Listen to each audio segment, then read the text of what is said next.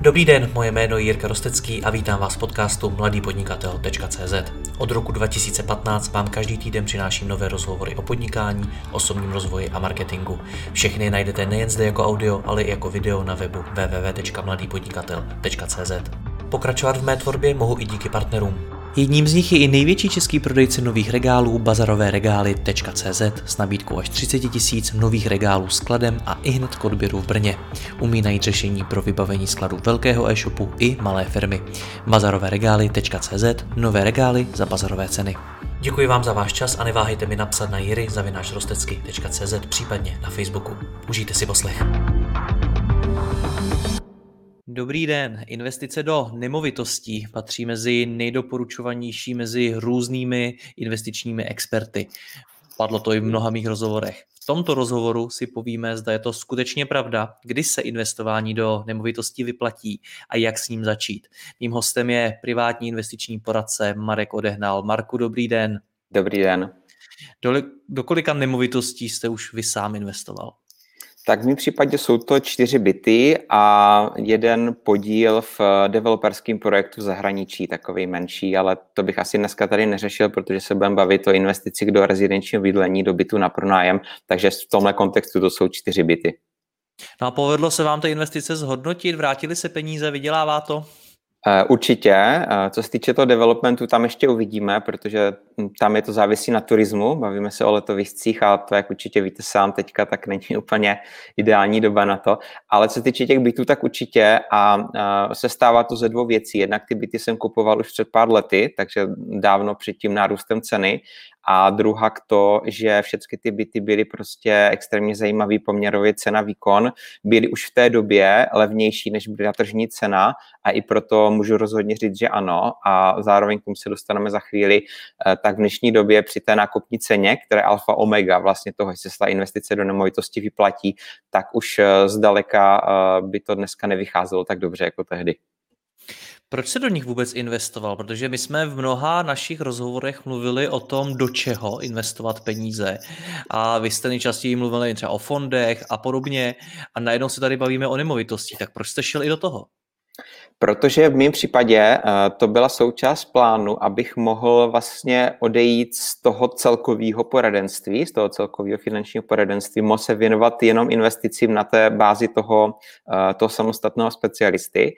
A samozřejmě v momentě, kdy máte prostě příjem závislý i od, od prostě provizí za pojistky, za hypotéky a podobně, tak v momentě, kdybych tohle udělal bez toho pasivního příjmu, tak samozřejmě mě to cashflow bude scházet. Takže já jsem do toho šel s tím, že vlastně každý rok, bylo to období 3 až 4 let, jsem vlastně nakoupil jeden z těch bytů, aby mě vlastně ten příjem z toho nájmu vygeneroval takový pasivní vlastně příjem, abych si mohl dovolit odříznout ty věci, které už jsem nechtěl dělat a mohl se věnovat jenom těm investicím. Takže ta odpověď je eh, vlastně plán, abych mohl eh, dělat to, co, to, co jenom chci. A zároveň, jak jsem říkal před chvílí, určitě to bylo i štěstí, že se ke mně dostali vlastně nabídky na byty, které už tehdy byly levnější a zároveň samozřejmě možnost vlastně té páky je využít tu hypotéku těch cizích zdrojů levných, bez toho by to taky nedávalo smysl. To znamená, kdyby uh, se nesplnily tyhle tři podmínky, neměl bych uh, ten zájem nebo ten plán, aby mě to vykryl vlastně uh, výpadek příjmu z věcí, které už jsem nechtěl dál dělat, zároveň bych nemohl použít tu hypotéky a zároveň bych neměl štěstí na eh, byty pod tržní cenou, tak bych do toho určitě nešel. Obecně si myslím, že jeden byt na pronájem je takový řešení jakoby k ničemu. Prostě ono vám to měsíčně třeba 2000 v čistým přidá, tak si můžete prostě zajít do restaurace, když to jde samozřejmě, ale jako nic to neřeší. Jo. Takže buď prostě to vzít seriózně a mít těch bytů fakt víc, aby vám to vykrylo třeba půlku cash flow, a nebo to prostě nedělat vůbec a pokud člověk chce investovat do nemovitostí, tak určitě vhodnější jsou právě třeba realitní fondy, které vlastně investují do nemovitostí v Česku, převážně komerční, co jsou třeba logistické areály, obchodní centra, kanceláře a podobně. A ten výnos je tam i větší než u, eh, do, než u investice do jednoho bytu. A i ta diverzifikace samozřejmě je to prostě o něčem jiným. Je tam třeba 30-40 nemovitostí. Takže já jako opravdu být na pronájem doporučuji buď se na to fakt věnovat a mít strategii, aby mě to vykrylo minimálně půlku příjmu, anebo prostě do toho nejít. A už vůbec ne v dnešní době za tyhle tržní ceny. Víc bytů ale znamená také více zodpovědností, více práce a nejspíš i více zadlužení. Tak eh, je to tak? Je, je to víc práce a víc všeho? Eh, rozhodně potom, když už se tomu věnujete jako takový full-time job v podstatě, tak už rozhodně není v lidských silách, aby si to člověk spravoval sám ty byty, protože prostě to se pořád něco řeší a asi, asi mě dáte za pravdu, že eh, v momentě, kdyby třeba v sobotu ráno eh, v noci ve tři vám volá nájemník, že prostě eh, je rozbitý kohoutek u umyvadla, přijďte mě ho vymění, tak to asi není úplně sen každého pronajímatele a už vůbec si asi nepředstavíme tohle pod pojmem pasivní příjem, protože to fakt pasivní není. Takže v momentě, kdy těch bytů je víc, tak já určitě doporučuji vřele najmout si na to agentury, z pracovské firmy, kde za nějaký průměrně 10% vlastně uh, provize z toho nájmu neřešíte fakt vůbec nic. I přesto ta komunikace samozřejmě pořád je, uh, jak s nimi, tak i třeba s tím SVčkem, který velmi často nechce komunikovat s tou realitkou, ale chce komunikovat jenom s váma, jenom vás bere jako partnera vlastně majitele toho bytu. Takže nějaká komunikace tam je vždycky, ale je to prostě úplně, úplně o něčem jiným a, a i jakoby po právní stránce prostě představa, že si stáhnu nějaký vzor nájemní smlouvy z internetu, s tím člověkem se dohodnu a budu spíš jakoby doufat, že mě bude platit, tak to je samozřejmě strašně naivní, takže takhle to nefunguje. A z hlediska toho zadlužení znamená víc bytů, víc zodpovědnosti z hlediska právě těch peněz? Tak samozřejmě ten dluh, který na vás jako na osobě visí, je samozřejmě velký, to je zřejmá věc. Eh, na druhou stranu ehm, ty byty to vlastně splácí a v podstatě i v momentě, kdyby ten nájem se snížil, tak eh, vy spíš si budete jakoby ukrajovat z toho čistého zisku, ale na ty hypotéky by to mělo vít eh, i tak. Na druhou stranu je pravda, že prostě musíme brát Prahu a zbytek republiky a v Praze dneska, pokud koupíte byt na pronájem na hypotéku, tak prostě několik let budete tu hypotéku dotovat nad rámec toho nájmu. No to prostě nevychází ty čísla při těch tržních cenách dneska. A uh, zároveň uh, ty hypotéky na druhou stranu se to dá brát částečně i jakoby příjem, protože e, pokud máte půjčený cizí zdroje uh, za úrok, který je nižší než inflace, tak na tom v podstatě vyděláte. Jo, pokud máte inflaci, nebo máme inflaci přes 3-3,5% a máte hypotéku za dvě, tak v podstatě ten rozdíl je de facto ještě jakoby váj zisk a velmi podobně vlastně funguje třeba pokud státy konec konců vidíme to i u nás teďka, že jo, krize se řeší státním dluhem, stát vydá dluhopisy, tak pokud vlastně inflace je vyšší, než kolik eh, ten stát platí ten úrok, tak se to prostě vyplatí k tomu státu. Takže z tohle důvodu, pokud je, je dobrý špatný dluh, už jsme se o tom taky bavili, a pokud ten eh, úrok je nižší než inflace nebo nižší než to, co vydělává vlastně ta páka, tak je to určitě, uh, určitě dobrý řešení. Hodně lidí se v tomto ohledu bojí zadlužit. Co byste jim řekl? Vzít si půjču, vzít si právě hypotéku na nějaký takovýhle investiční byt. No, um, je to o tom, jestli prostě nakupu aktiva nebo pasiva. Jo, tak jak jsme se o tom bavili v rámci Kiyosakiho kvadrantu, tak uh, pokud kupuju být na pronájem, tak je to aktivum. Prostě vydělává mě to peníze, pokud si beru hypotéku pro sebe, tak je to samozřejmě pasivum a ty peníze mi to vlastně z kapsy vytahuje. Ale mm, obecně jako v Česku bych řekl, že opravdu, i kdyby ten nájem prostě byl nízký, tak minimálně s tím fondem oprav a s nákladama to prostě vykryje tu hypotéku.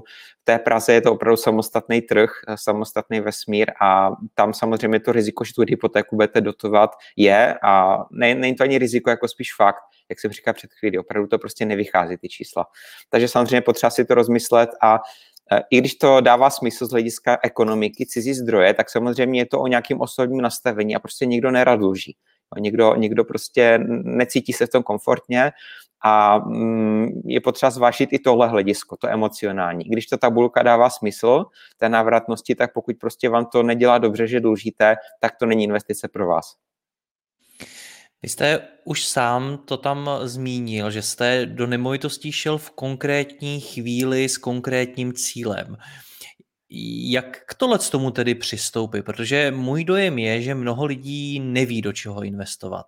A, a rádi by třeba nějaké peníze někam dali, ale neví právě, jestli fondy, jestli kryptoměny, jestli uh, právě nemovitosti a tak dále.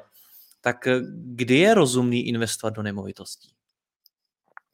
No, v podstatě tak, jak jsem řekl už před chvílí, buď to prostě beru jako seriózní investiční portfolio a opravdu počítám, že těch bytů bude víc, a nebo spíš do toho nejít, jo, protože opravdu ten jeden byt prostě nic neřeší a je s tím víc jakoby problémů a času, který vám to vezme, než to, že opravdu vám to tady třeba 2000 měsíčně prostě přilepší k příjmu. To prostě nedává smysl. Takže je to taková nějaká prostě mantra, Češi jsou prostě až jako se nebojím říct uchylní na ty nemovitosti. Pro zajímavost eh, v Česku prostě eh, nějakých 70-80% lidí vlastní bydlení, ve kterým žijou. V Německu je to přesně naopak. Jo, tam 80% lidí bydlí v nájmu, protože to prostě ekonomicky dává smysl. A není tam taková ta... čem? Já bydlím taky v nájmu, i když mám čtyři byty, protože to prostě nedává smysl, je to pasivum, jo a, uh, a i, i skrz nějaké možnosti prostě stěhování se třeba do jiného města a podobně. Ta doba nahrává prostě té migraci a, a prostě pokud by někdo, no pokud si někdo koupí prostě v 25 byt na, na bydlení, a neví, jestli nepůjde třeba do Německa pracovat za dva roky, tak to prostě ta kotva, vázání se tady prostě na to jedno místo je strašně špatná, jo? hlavně pro mladý lidi. A je to daný prostě historicky, že tady 40 let nikdo nic nemohl mít, tak najednou prostě ten pocit vlastnictví je pro ty Čechy hrozně důležitý, to třeba v tom Německu neznají. Jo, to máte stejný jako s autem, že prostě ekonomicky operativní leasing dává častokrát větší smysl, než, uh, než si to auto koupit ale prostě to, že v tom techničáku nejsem a není to moje, to auto, tak prostě spoustu lidí jako nepřekousne. A zároveň prostě dřív to bývalo tak, že naši rodiče prostě chodili 30 let do stejné práce, takže tam ta návaznost na to jedno místo prostě nebyl takový problém, ale dneska učíme na to zapravdu, jak přemýšlí mladší generace, že prostě ta migrace je přirozená součást života, Spoustu lidí dneska pracuje třeba pro tři firmy externě, než že by měli jednu vlastně, jedno zaměstnání a neví, kam je to zavane, i třeba do zahraničí. Takže prostě ta kotová na to jedno místo nedává úplně, úplně smysl. A to ani ve smyslu pronájmu a už vůbec ne ve smyslu vlastně bydlení. Je to psychologie všechno, co teď popisujete. Jak se tedy psychologicky připravit na investování do nemovitostí? No, určitě počítat s tím, že uh, to chce prostě jakoby velký research a přípravu a, a je potřeba si říct, že většina nemovitostí není vhodná na pronájem. Konkrétně v Praze eh, nějakých 70-80 bytů prostě na pronájem není vhodný a člověk hlavně v první řadě musí uvažovat o tom, že eh, když kupu byt na pronájem, tak to nebrat z té osobní perspektivy, jako bych tam já chtěl bydlet, jestli mě by se tam líbilo, jestli mě se líbí ta lokalita a podobně, ale jestli je to vhodný pro ten nájem. A třeba v Praze z tohle konkrétního eh, hlediska, pokud ten byt není u metra nebo je maximálně do kilometru od stanice metra, tak eh, to vlastně nedává smysl investičně. A řadu lidí třeba udělá to, že si koupí vlastně startovací byt pro sebe a bydlí někde prostě na kraji, protože tam je příroda, prostě les eh, za dveřma a podobně, jak se říká. A žije se jim tam dobře, pak se teda přestěhují do většího a řeknou si, že ten původní budou pronajímat. Jenomže pro někoho, kdo dojíždí do centra za prací, tak prostě to nedává smysl a třeba uh, byty vlastně uh, na jihu, prostě Krč a podobně, kde je to do, k metru strašně daleko, dřív než se postaví vlastně to Dčko jednou možná, tak to třeba jsou byty, které vůbec nedávají smysl investičně. Jo, dostat se vůbec prostě někam na Rostyry, na Kačerov 20 minut autobusem, to je absolutně nepronajímatelný byt tady v tom disku. Ale dřív než bude Dčko v Praze, bude Brno, Brno, bude metro v Brně. To bych se tomu nedivil ani. Může být. Ale těch lejcek je samozřejmě hodně. Jo, prostě, eh, a určitě bych ještě chtěl říct jednu věc. Eh, vybírejte eh, byt podle nájemníka a ne obráceně. To znamená, vlastně představte si toho cílového vlastně nájemníka, kdo by měl být ten nájemník a podle něho kupujte ten byt. On to souvisí s tím, co jsem říkal před chvíli. To znamená, chci mít prostě eh, solventní lidi, kteří budou platit, kteří budou vysoce příjmoví, tak to budou velmi často lidi, kteří prostě uh, pracují, pracují uh, třeba v těch kancelářských budovách, co jsou na, na Rohanském ostrově teď a podobně, prostě v centru někde a ti nebudou chtít bydlet někde prostě na kraji Prahy. Jo? Takže z tohle pohledu Eh, říct si, koupím byt a pak tam někdo půjde bydlet, nemít jakoby toho avatara, toho cílového, cílového nájemníka je prostě chyba. Jedna z chyb, který vlastně lidi dělají, když vybírají byt na pronájem. Co od toho očekávat? To, když si přijde mi, že hodně velká část lidí, kteří eh, nerozumí investování do nemovitostí, tak si na začátku vytvoří takové to očekávání, hele, já budu mít jeden, dva byty a ono mě to vlastně uživí, jenomže ono samozřejmě dlouhou dobu trvá, než se splatí ta hypotéka a tak dále. Tak co od toho vůbec teda očekávat?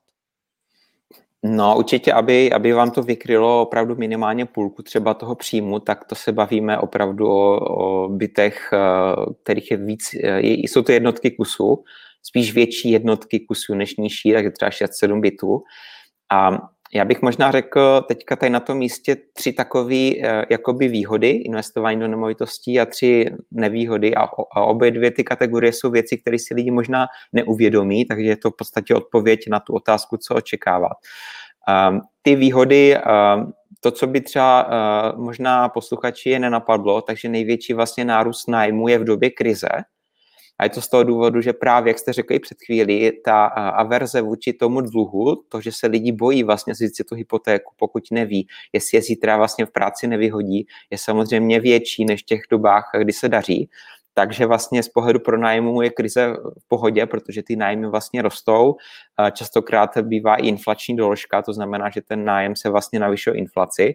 Potom druhá věc, co jsem zmínil, je to, to že vlastně ten příjem z té hypotéky, a to, co vlastně dostanete od té banky, tak je vlastně, jsou to peníze vlastně pod úrovní inflace. Takže z tohohle pohledu eh, jsou to vlastně jakoby peníze zdarma, nebo minimálně není to náklad. A ta třetí věc je velmi vlastně příznivý daňový režim v Česku, co se týče nemovitostí, protože uh, zase spoustu lidí dělá tu chybu, že prostě uh, uplatňuje 30% paušál, že prostě postaví příjmy z nemovitostí je 30% paušál. A když vy budete řešit reální náklady, tak už jenom díky odpisům, kdy vlastně každý ten rok ten byt vlastně ztrácí na hodnotě, co se týče jakoby stavební ceny, nebavíme se o tržní, tak jenom ty odpisy, pak vlastně máte náklad na tu zprávu, máte tam náklad na energie a podobně, tak vlastně z toho pronájmu se velmi často dostanete do ztráty účetně a navíc se to započítává na jeden balík vlastně s příjmama ze zaměstnání nebo z dalšího podnikání. Takže eh, v tomhle kontextu eh, je to, je to tak, že vlastně potom ten základ daně je třeba jenom to, co máte příjem z práce, anebo ten příjem z podnikání, i když půlku vašich skutečných příjmů tvoří ty byty. To je super. Ty nevýhody... Já, eh, pardon, předpo, předpokládám, že tohle je něco, co je rozumný probrat se svým daňovým poradcem, protože v tom se like nevyzná. Rozhodně, rozhodně jo a neví o tom většina lidí prostě. Eh, že u toho bytu je dobrý uplatňovat ty, ty reální náklady, protože opravdu ten daňový základ je potom úplně někde jinde, než skrze ten, ten paušál. Ale co chci říct, že je důležité, že se to fakt bere v České republice na jednu hromádku, i právě příjmy třeba z těch investic, když máte dividendy z akcí nebo uh, vybíráte si peníze z fondů, tak to všechno se dává na jednu hromádku. Jo? Máte vlastně paragraf 6.7, máte uh, zaměstnání, podnikání, osmičku, desítku máte cený papíry a paragraf 9 je nájem. A všechno to dáváte na jednu hromadu, což zahraničí není. Jo, pro zajímavost, abych na to nezapomněl, tak třeba v Americe, když vlastně vybíráte si peníze z fondu, uh, tak ten broker uh, vám to vlastně hnedka zdaní, nebo odvede 35% daň uh, z vlastně cených papírů. Jo, takže to je úplně z toho pohledu, jako je Česká republika daňovým rájem, to je potřeba si říct. Ale určitě, rozhodně, těch položek je tam hodně, i když těch bytů máte víc, já na tom takovou ještě separátní tabulku a řeším to s účetní vždycky, když je teďka období eh, v rámci daňového přiznání, tak to řešíme třeba dvě, tři hodiny, jo. těch položek se tam musí dávat hodně. Takže určitě, určitě toto není pro lajka tady ty daňové otázky. Tak předtím jste chtěl ještě, ještě něco dodat? Zastavili jsme uh, Určitě to tak ty, ty nevýhody, které zase moc lidí nenapadne. Uh, lokalita je alfa omega, což asi jakoby chápeme, že prostě dobrá adresa samozřejmě dává lepší výnosnost, ale, nebo uh, lepší pronajímatelnost, tak ať jsme přesní, ale uh, ta lokalita, berte to tak, že vlastně vy koupíte tu nemovitost a ona tam prostě bude na pořád. A teďka vy neovlivníte okolí, co se stane.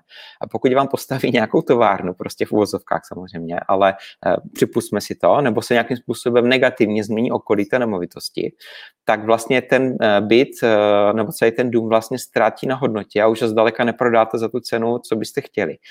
Další věc, co neovlivníte, tak, je, tak jsou sousedi pokud na tom patře prostě budou problémoví sousedi, je z jakýkoliv důvodu, prostě eh, různé sociální skupiny a podobně, tak uh, jakoby pronajímatelnost samozřejmě rapidně klesá, protože kdo by tam chtěl bydlet na patře s takovýma lidma. A to taky neovlivníte. To jsou faktory, prostě, které vy neovlivníte nedá se to hodit do žádného Excelu a stejně tak neovlivníte uh, vlastně řízení toho domu, protože to SVčko dělají vlastně lidi jakoby dobrovolně, tím pádem to nikdo nechce dělat. Většinou to dělají nějací seniori a oni vlastně absolutně neví, co to je kvalifikovaná zpráva nemovitosti. Takže vy vlastně nevíte, co se s tím domem děje a může se no, to kdo týkat... viděl film, že vám do toho skáču, kdo viděl film Vlastníci, si dokáže představit. A, jo, přesně, přesně tak. A já v jednom z těch domů jsem právě ve výboru, abych aspoň trošku to mohl kontrolovat. a jako je to docela drsný někdy. A opravdu v tom filmu jako není to přikrášený, je to, je to holá realita, tak to prostě chodí na těch schůzích. A ten výbor, třeba když dělá pojistku na ten dům, tak jako on tomu nerozumí, jo? může to pojistit špatně a teďka ten barák prostě vybouchne plyn a, z té pojistky nebude plnění a, a vy tu, ne, tu vaši investici máte třeba znehodnocenou. To je to všechno x externích faktorů, který vlastně ovlivníte. A možná pro zajímavost, eh, jeden, jeden z těch bytů, tak uh, loni jsme měli schůzi a vodil se eh, SVčko na další období a jsou tam tři lidi v tom výboru. A nejmladší mu je 78 let a předseda výboru je pán, který mu je 90 a dostal mandát na dalších pět let. Takže jestli se toho dožije, nevím, ale trošku mám jakoby o kvalifikovanou zprávu toho domu obavy. A to je něco, co jako vlastník jedné jednotky v baráku, kde je 100 bytů, prostě neovlivníte. Takže to jsem chtěl jenom říct, že toto jsou třeba tři věci, které prostě vy neovlivníte a i když je eh, dokážete uvědomit, že ty rizika jsou, tak s nima neuděláte nic. Prostě jak se změní okolí do budoucna, jak se změní sousedi a jak se změní vedení toho domu. Jak si to celý spočítat? Jak si spočítat to, že mi investice do dané nemovitosti dává smysl nebo ne? Vy pro nás máte připravený různé tabulky, ukázky, tak to klidně pojďme nazdílet. Posluchačům podcastu tady připomenu, že všechno najdou ve videu na webu Mladého podnikatele, my tam pod tím budeme i odkazovat takže se můžete potom podívat. Nicméně i teď se to pokusíme komentovat tak, aby jste tu tabulku případně vidět nemuseli. Marku, můžete. Tak super, já rovnou odkážu, eh, že toto není tabulka moje, je to tabulka od Adama Vojnara, což je vlastně expert na reality kamarád a určitě doporučuji ho třeba sledovat, pokud se o nemovitosti zajímáte víc. Eh, dáme tady i odkaz vlastně na stažení téhle tabulky, ale eh, já bych tady teďka chtěl ukázat právě věci, jak si spočítá návratnost investice do nemovitostí právě na základě tady téhle jednoduché tabulky a vzal jsem tam příklad vlastně, který Adam vlastně uváděl viděl eh, v rámci videa k stažení té tabulky, který tam vlastně uvidíte. To znamená, že je to byt 1 plus 1, 1 plus 1 v Brně v Ždenicích a je to z eh, června 2020. Takže dneska samozřejmě ty ceny jsou někde jinde, ale já jsem to neměnil, aby jsme měli takový reprezentativní příklad.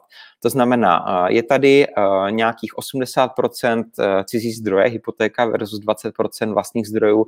Je to takový ideál vlastně na to, kolik použít vlastních zdrojů a kolik od banky.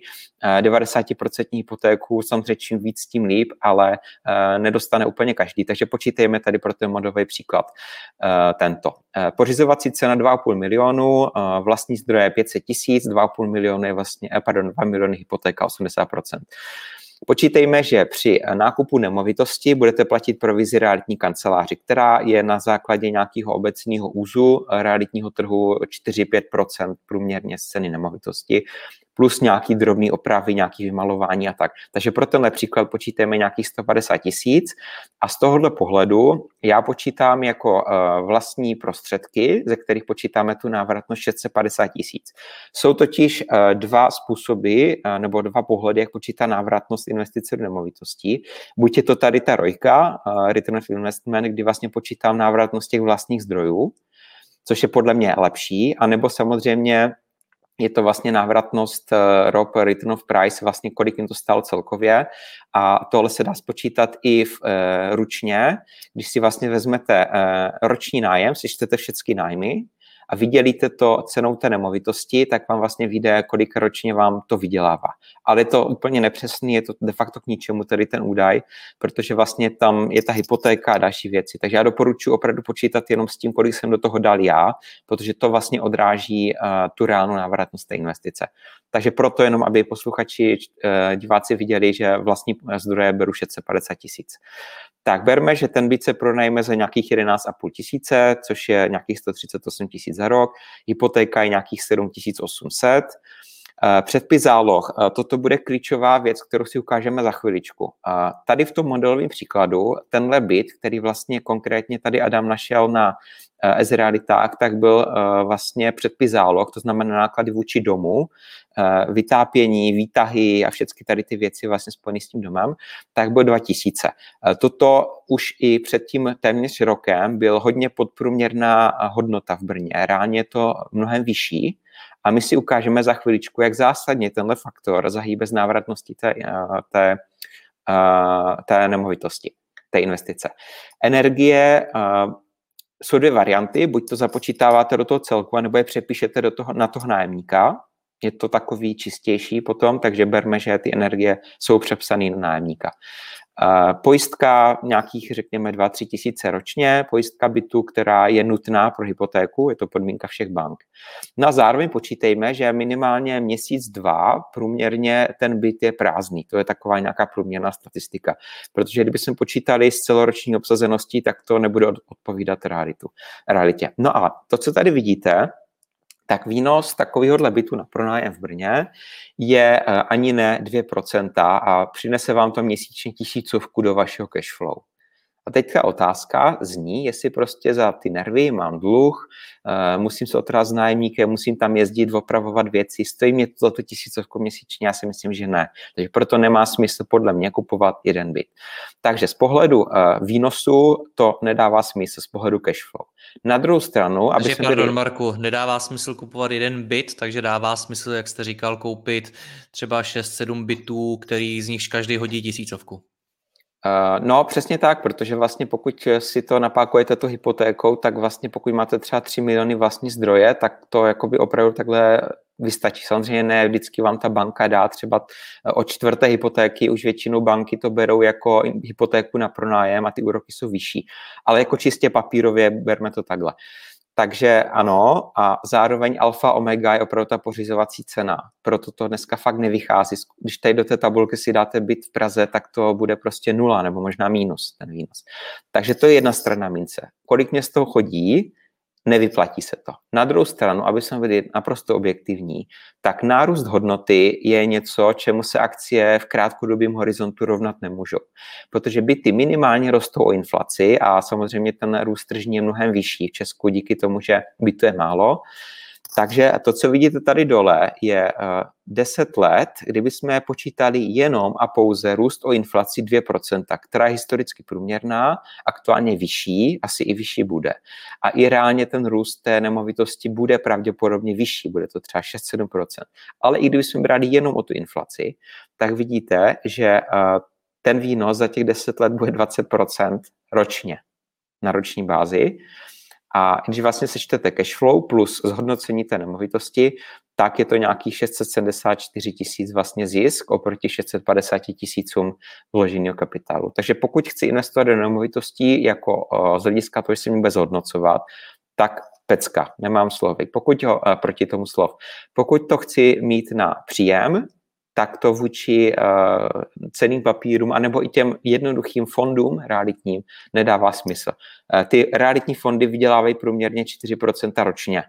Takže vidíte, že je to oproti nájmu a je to bezpracně úplně o ničem A teďka vám chci ukázat druhou věc. Já tady tu tabulku zaktivním a ukážu vám tady, jak se zásadně změní výnosnost, pokud se zvedne fond uh, toho domu protože uh, náklady na ten uh, dům je něco, co lidi strašně podceňují. A jak jsem říkal, je to průměrná hodnota. Takže tady teďka máme 2000 náklady na provoz domu, to, co odvádíte jako majitel. Pokud zvedneme o pouhou pětistovku měsíčně, tak vidíte, že roční výnos je najednou jenom 1%. A pokud to zvedneme o dalších 500 korun, to znamená 3,5 tisíce, což je takový průměr v Brně, vidím to z praxe, eh, kolik platíte domů, tak ten výnos je minus 1%. Takže pokud tenhle byt za tuhle cenu před tím rokem by se koupil a měl by uh, průměrnou nákladovost na dům, to, co platíte SVčku, tak jste minus 1%. A řečnická otázka zní, jestli se vyplatí investovat do takové nemovitosti na pronájem. Rozumím. Vyplatí se do ní teda investovat, eh, i když by se dotovala, vyplatí se to právě z hlediska zhodnocení tý, nebo zvýšení té hodnoty? Zase jde o to, eh, co to je za ten byt a konkrétně třeba v té Praze, když si uděláte eh, opravdu dobrý průzkum trhu, ta, a koupíte kvalitní nemovitost, opravdu kvalitní, tak uh, nemůžete jakoby šáhnout vedle z hlediska růstu té, té ceny. Já bych vám tady teďka uh, přečetl pár takových bodů, co tady mám napsaných, podle čeho hledat uh, zajímavý byt, konkrétně v té Praze. Tak taková ideální dispozice 30 až 50 metrů čtverečních, to znamená 2 KK, je tam potřeba, aby byla opravdu dobrá dostupnost do centra, aby tam byla nějaká průměrná cena nájmu a zároveň investovat na začátku do rekonstrukce, do vymalování, aby ten byt prostě prokoukl, jak se říká lidově, pak se to hezky nafotí a opravdu ta obsazenost nebo ten zájem o ten byt je úplně někde jinde. Doporučuji opravdu šetřit na začátku, tady na těch e, výdajích, který zatraktivní ten byt. Zároveň ta kupní cena by měla být maximálně do 4 miliony 700 tisíc, jak jsem říkal, důležité je, aby to bylo u metra a taky záleží kde, protože prostě něco jiného je uh, v Karlíně a něco jiného je prostě na Lukách, někde na konci Bčka nebo, nebo ve Zličíně. Uh, měla by tam být uh, ta nakupní cena aspoň o 10% pod tou, tržní, eh, tou tržní cenou. To znamená opravdu najít si dobře motivovaný prodejce, který třeba musí prodávat z nějakého důvodu eh, tlakového. Takže vidíte, že to není o tom koupit první byt, ale třeba půl roku projíždíte inzeráty prostě, než najdete ten vhodný byt. Ten roční výnos by měl být aspoň 5%, což jak dá, vidíte, tak jako v Praze seženete velmi těžko, ale proto je potřeba hledat velmi důkladně a nekupovat opravdu první byt, který, na který narazíte. Měl by to být určitě eh, panel po rekonstrukci, eh, zároveň ty nízké poplatky toho domu, maximálně 3000. Jak zásadně to zahýbe z toho výnosnosti, jsme si ukázali teďka. A ta dispozice, buď teda tady ty 2 KK, nějakých 30-50 metrů čtverečních rozptyl, anebo garzonky kolem těch 30 metrů čtverečních. To jsou takový nějaký základní body, podle kterých hledat. A buď teda si k tomu sednete a strávíte nad tím půlku života, anebo v rámci té zprávy si najmete tu agenturu, aby vám i ten byt našla. A já to opravdu vřele doporučuji, protože oni ví, kde mají hledat, mají na to prostě i častokrát roboty, které dokážou filtrovat ty, ty různé ezreality a podobně a zároveň hlavně nad tím netrávíte prostě půlku, půlku života. Máte pro nás ještě něco, co nám chcete ukázat? Já se tady podívám, pár takových zajímavostí určitě, protože opravdu je to téma, eh, kde eh, bychom mohli mluvit dlouho, ale určitě tady mám pár, pár věcí, které bych chtěl ještě zmínit. Co se týče té lokality, tak eh, je důležitý eh, se dívat ne, jak ta lokalita vypadá dneska, ale do budoucna. A to je v tom negativním smyslu, to, co jsme si říkali před chvílí, že se tam může postavit nějaká továrna, tak je pozitivní. A, jsou tady dva takové efekty, tak pro zajímavost, jednomu se říká halo efekt. A to je pokud koupíte byt v sousedství ve čtvrti, která je top, těsně jakoby za její hranicí a, do budoucna to taky zůstane, to znamená, příklad třeba v New Yorku je vlastně, a musí to být propojený metrem, to je ještě důležitý. Máte vlastně Soho, což je top čtvrt, a vedle máte Brooklyn, který sice nemá dobrou pověst, ale tím, že to je vlastně hned vedle, a je tam metro propojený vlastně tyhle čtvrti, tak ono se to sveze s tím a ten nárůst té ceny, jak roste vlastně ta top čtvrť, tak uh, zvedá cenu i té čtvrti, která je vlastně vedle. Takže zase si to můžete eh, v Praze vlastně převést na lokality, které jsou vedle těch top a oni se vlastně s tím svezou. A druhá věc, která s tím souvisí, tak se říká Starbucks efekt. A zjistilo se v jedné studii, že vlastně pokud ty byty jsou eh, v okolí eh, Starbucksu, tak eh, rostou až o 30% rychleji na tržní ceně, než pokud vedle toho Starbucksu nejsou. Prostě Starbucks je nějaký takový měřítko prostě kvalitní lokality, kvalitního života a je to zase taková docela, docela jakoby zajímavost. Myslíš si tím obecně nějaká kavárna nebo nějaký takový kavárenský život? Mm, tohle, asi bych to ano zobecnil, to je sice studie z Ameriky, ale určitě bych to určitě zobecnil a myslím si, že ten Karlín jako je dobrý, dobrá, dobrá ukázka toho. Jo, Já prostě jsem, mě to právě je... zajímalo, jestli to... bude rozdíl mezi Starbucksem a Costa Coffee. Já si myslím, že to je tak asi jako takový, takový lakmusový papírek jakoby toho kavárenského života, tak jak jste to řekla, myslím, že jak jsem říkal teďka, že ten kární třeba je pěkná, pěkná ukázka. Rozumím. Uh, potom uh, pár takových zajímavostí, uh, na co si dát pozor. Uh, Průměrný nájem v Česku je teda 4%, ale počítejme opravdu mimo Prahu Brno. To se prostě nedá s těma cenama. Pokud máte nájemníka cizince, včetně Slováka, tak je potřeba do 48 hodin ho nahlásit na cizineckou policii. To prostě vás nemá žádný pejorativní nádech tohle. To je prostě úřední povinnost. A málo kdo to ví, a hodně lidí má nájemníky Slováky. Eh, zároveň, co se týče třeba smlouvy, tak mm, takový ty věci, jako třeba zákaz kouření nebo chování domácích mazličků, právně to jsou sice nevymahatelné věci, ale má to takovou nějakou psychologickou rovinu, takže určitě doporučuji uh, to využívat. Když kupujete ten byt, řešíte rezervační smlouvu, tak určitě tří stranou, aby tam byla vlastně prodávající strana, kupující a i ta realitka. Nejenom s tou realitkou, může to taky jakoby předejít nějakým, nějakým problémům. Ten byt musí být hezky nafocený, to jsem řekl, prostě lidi nakupují podle emocí a pokud třeba ten byt má nějakou historii, tak se je dobrý třeba udělat i jako, nebo ten dům, nějaký třeba video. Já vím, že třeba u nás v Brně uh, před pár lety se prodával i byty v domě, kde bydlel Hugo Haas, ten známý prvorepublikový herec. A tak se vlastně udělala i taková jakoby uh, jako happening na tom místě, udělal se i video prostě, jak to vypadalo dneska, jak to vypadalo v té první republice, že tam bydlel ten Hugo Haas a on ten příběh prostě prodává. Takže pokud je to být třeba v tomhle domě, tak určitě se to dá použít. Třeba když pronajímáte na eh, Airbnb, co se týče nájemní smlouvy, tak se doporučuje nepoužívat dodatky, ale použít každý rok novou nájemní smlouvu ze dvou důvodů. Jednak jsou v ní zaneseny ty právní úpravy, ty aktuální, a druhá k vám to dává možnost zvýšit ten nájem, pokud se v okolí ty nájmy zvedly. U té dodatkování je to mnohem uh, složitější. A potom tady na závěr ta, pár takových uh, tři takové zajímavosti ohledně Airbnb a potom vám tady dám ještě na závěr dva konkrétní softwary, typy, které jsou perfektní na pronájem a určitě se posluchačům budou hodit. Eh, co se týče toho Airbnb, tak eh, i když pronajímáte, prosím vás, rekreačně pár, eh, třeba dva, tři týdny v roce, tak z pohledu uh, právního je to vlastně jsou to ubytovací služby, stejně jako byste měli penzion. To znamená, měli byste mít uh, normálně živnost, na, na ubytovací služby, protože eh, když někdo bydlí u vás a když někoho ubytujete, tak to jsou právně dvě odlišné věci. Takže na to, na to pozor. Zároveň, jak jsem říkal, nahlásit každého toho cizince, který přijede byť na jednu noc, prostě na tu cizineckou policii. Eh, městská daň 21 eh, korun je konkrétně v Praze eh, za osobu za noc, kterou platíte vlastně ubytovací daň, no tak jak se to jmenuje. Platíte to, když vy jedete se ubytovat, třeba přes Booking, a zároveň, když vy pronajímáte, tak tohle musíte taky platit. Musíte vést knihu hostů, tak jako penzion. Jo, to prostě není fakt jako sranda a proto i na to Airbnb doporučuji zase někoho na to najmout, pokud to člověk chce řešit.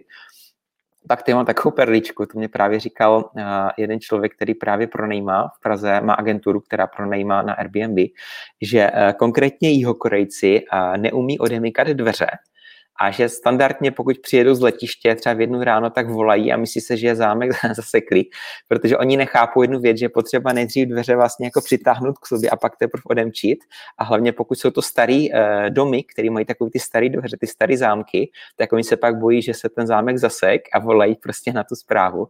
Tak to je taková taková perlička a zároveň třeba Airbnb je velmi podobný, když se zase stáhnu k tomu našemu hlavnímu tématu, k tomu investování do akcí, tak je to jako byste měl eh, jenom fond zaměřený na jednu oblast, třeba na zdravotnictví. To znamená, že ano, ten výnos je vyšší, konkrétně z, Airbnb je to kolem 8% ročně, ale je to, jsou tam jakoby rizika uh, toho úzce zaměřeného sektoru. To znamená třeba ta regulace. Prostě víte určitě dobře, že Praha 1 bojuje velmi a myslím, že to přitvrdí eh, vůči eh, Airbnb a prostě jsou to rizika, které u normálního bydlení nemáte. Na závěr, jak jsem říkal, ty dva softwary. Ještě tady, Marko, do toho skočím.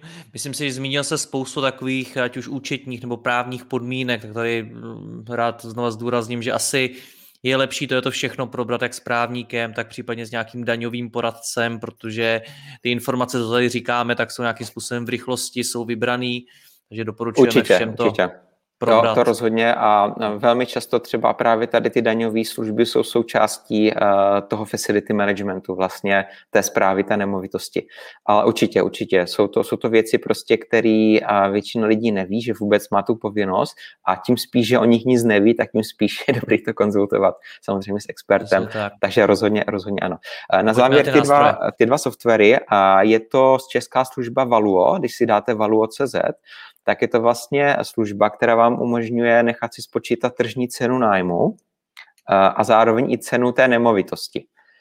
Nestojí to nic, jenom tam zadáte e-mail a zadáte tam vlastně, kde ten byt je, jak je velký, jestli má sklep, asi čtyři parametry a ono vám to vyjede aktuální tržní cenu, protože to právě nasává uh, vlastně informace z těch realitních serverů. A já třeba tohle jednou za rok používám, když si vlastně přeceňuji portfolio, dělám si vlastně vždycky audit, tak každý půl rok používám tady tu službu a nechám si vlastně, abych měl aspoň představu, protože když máte akcie, tak vidíte každý den, kolik stojí na burze u nemovitostí prostě nevíme, tak tohle nám dá aspoň plus minus pár desítek tisíc nějakou tržní cenu. A potom doporučuji eh, na, eh, v rámci služby eh, ideální nájemce, která je jedna z firm, která vlastně nabízí tu zprávu, tak z druhé strany, když vlastně oni, vyhledáte byt, tak je to je služba Úlov domov, která spadá pod stejnou firmu a oni tam mají vlastně službu prověření nájemníka, a tam myslím za nějakých 150-200 korun uh, prověření riziko, rizikovosti osob, lustrace nájemníka, tak vlastně, když zadáte údaje o tom potenciálním nájemníkovi, tak ono to projede všechny ty solusy, registry dlužníků, jestli není hledaný policií a podobně.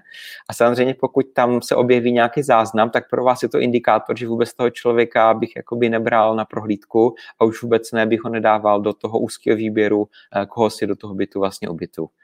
Takže tohle jsou dva věci, jak vlastně využít technologie eh, k vlastně pomoci při eh, pronajímání bytu. Zjistíme jak to, jak, jak, jak začít, začít, Marku? Dává mi to smysl, chci, chci začít investovat do nemovitostí. Jaký byste mi doporučil první kroky? Doporučil bych rozhodně to, že bych si udělal nějakou rešerši těch služeb, který, nebo těch správcovských společností. Určitě jakoby kladu důraz na to, neřešte to sami. Fakt jakoby když to budete pronajímat sami, tak jsme si řekli, že to nevyplatí, jak ekonomicky, tak skrz ty nervy, i skrz nějaký rizika, třeba v nájemní smlouvě a podobně. A když už to budete pronajímat ve velkým, tak byste to zase časově nezvládali. Takže opravdu ta agentura je správná cesta pro obě dvě varianty, takže v první řadě vybrat si vhodnou tu agenturu. Něco si o nich zjistit, reference, projet si prostě weby a udělat si prostě třeba tři, vybrat si z nich a domluvit si s jejich obchodňákem schůzku a pak si jednu vybrat a s ní, s ní to vlastně potom řešit. Ono je totiž dobrý, podobně jak i u těch akcí, prostě být jako nějaký ten informovaný uživatel, vědět zhruba o co jde, ale tu exekuci, tu reál, reálnou vlastně zprávu toho portfolia, ať už je realitního nebo, nebo uh, investičního, tak svěřit tomu odborníkovi. Marku, já vám moc děkuji za další rozhovor, bylo to opět vyčerpávající. Mějte se hezky, naschledanou. Mějte se taky hezky, naschledanou.